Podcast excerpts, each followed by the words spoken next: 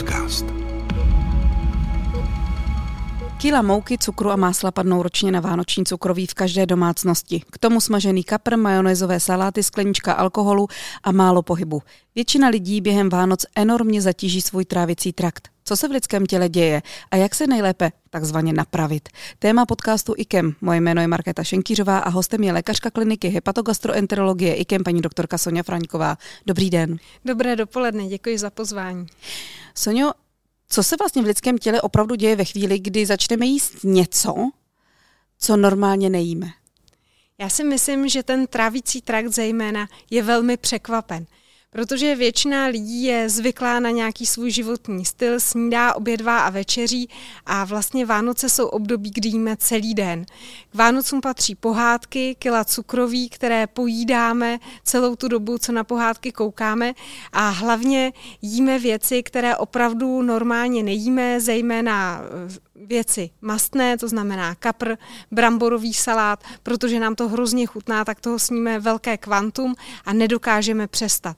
K tomu máme málo pohybu, je zima, nechodíme ven a všechno to představuje enormní zátěž a může se stát, že opravdu trávicí trakt je před, eh, překvapen natolik, že bude reagovat takovým způsobem, že se tomu budeme divit sami, nejenom on a může to, může to vyústit v průjem, zvracení, zvracení, bolest břicha, žlučníkovou koliku. Myslím si, že mnoho z nás ty trávicí potíže právě ve vánočním období zažilo.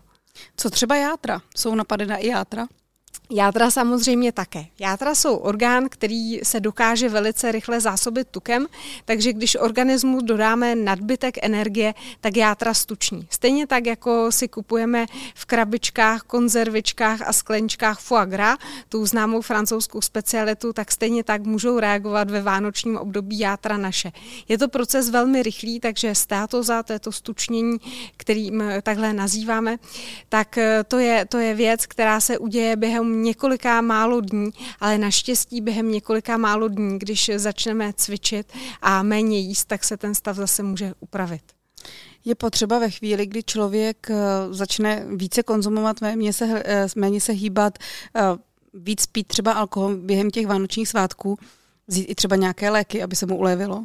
Nebo se to obecně nedoporučuje, protože to je krátkodobá nějaká přechodná věc? Samozřejmě můžeme vzít nějaké léky jako úlevu, ale myslím si, že to je pozdě. Myslím si, že bychom měli jíst opravdu zdravě a předcházet tomu, co se může stát, protože ty následky můžou být někdy takové, že potom můžeme strávit několik týdnů v nemocnici.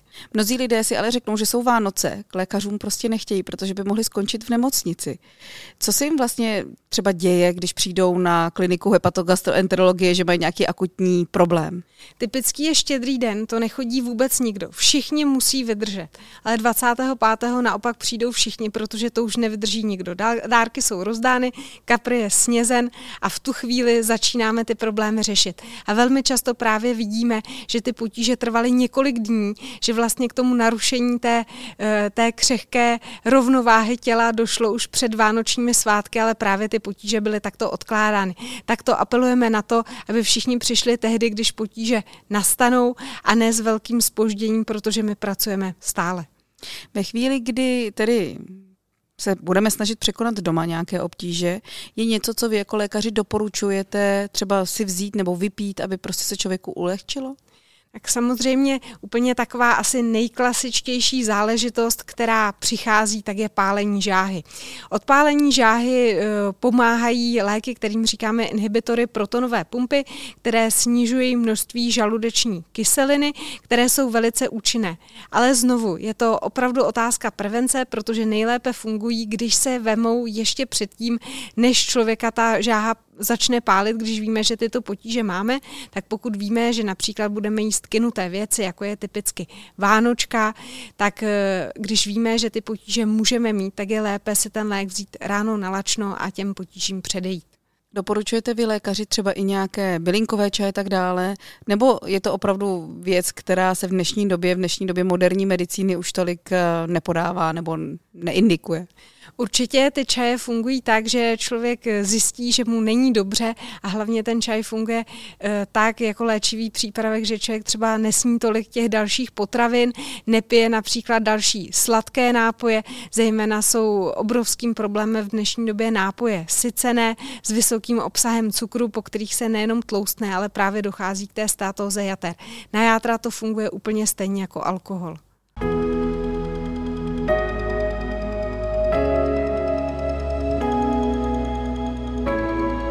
Posloucháte IKEM podcast. Velkým tématem nejenom Vánoc, ale pak také Silvestra je samozřejmě alkohol. Jak předcházet nějakým alkoholovým eh, excesům, samozřejmě asi nepít, ale když už se stanou, co dělat pak? Tak každý si asi dokáže představit takovou jako typickou kocovinu, že ráno vstane, má žaludek na vodě, e, možná, že by si představil, že bude zvracet, ale vlastně až tolik nechce, motá se mu hlava, prostě ví, že není ve své kůži. Tak samozřejmě řekli bychom, tak co udělat pro to, aby se tohle nestalo? Pít prvně víno a potom pivo, nebo prvně pivo a potom víno. Je to úplně jedno.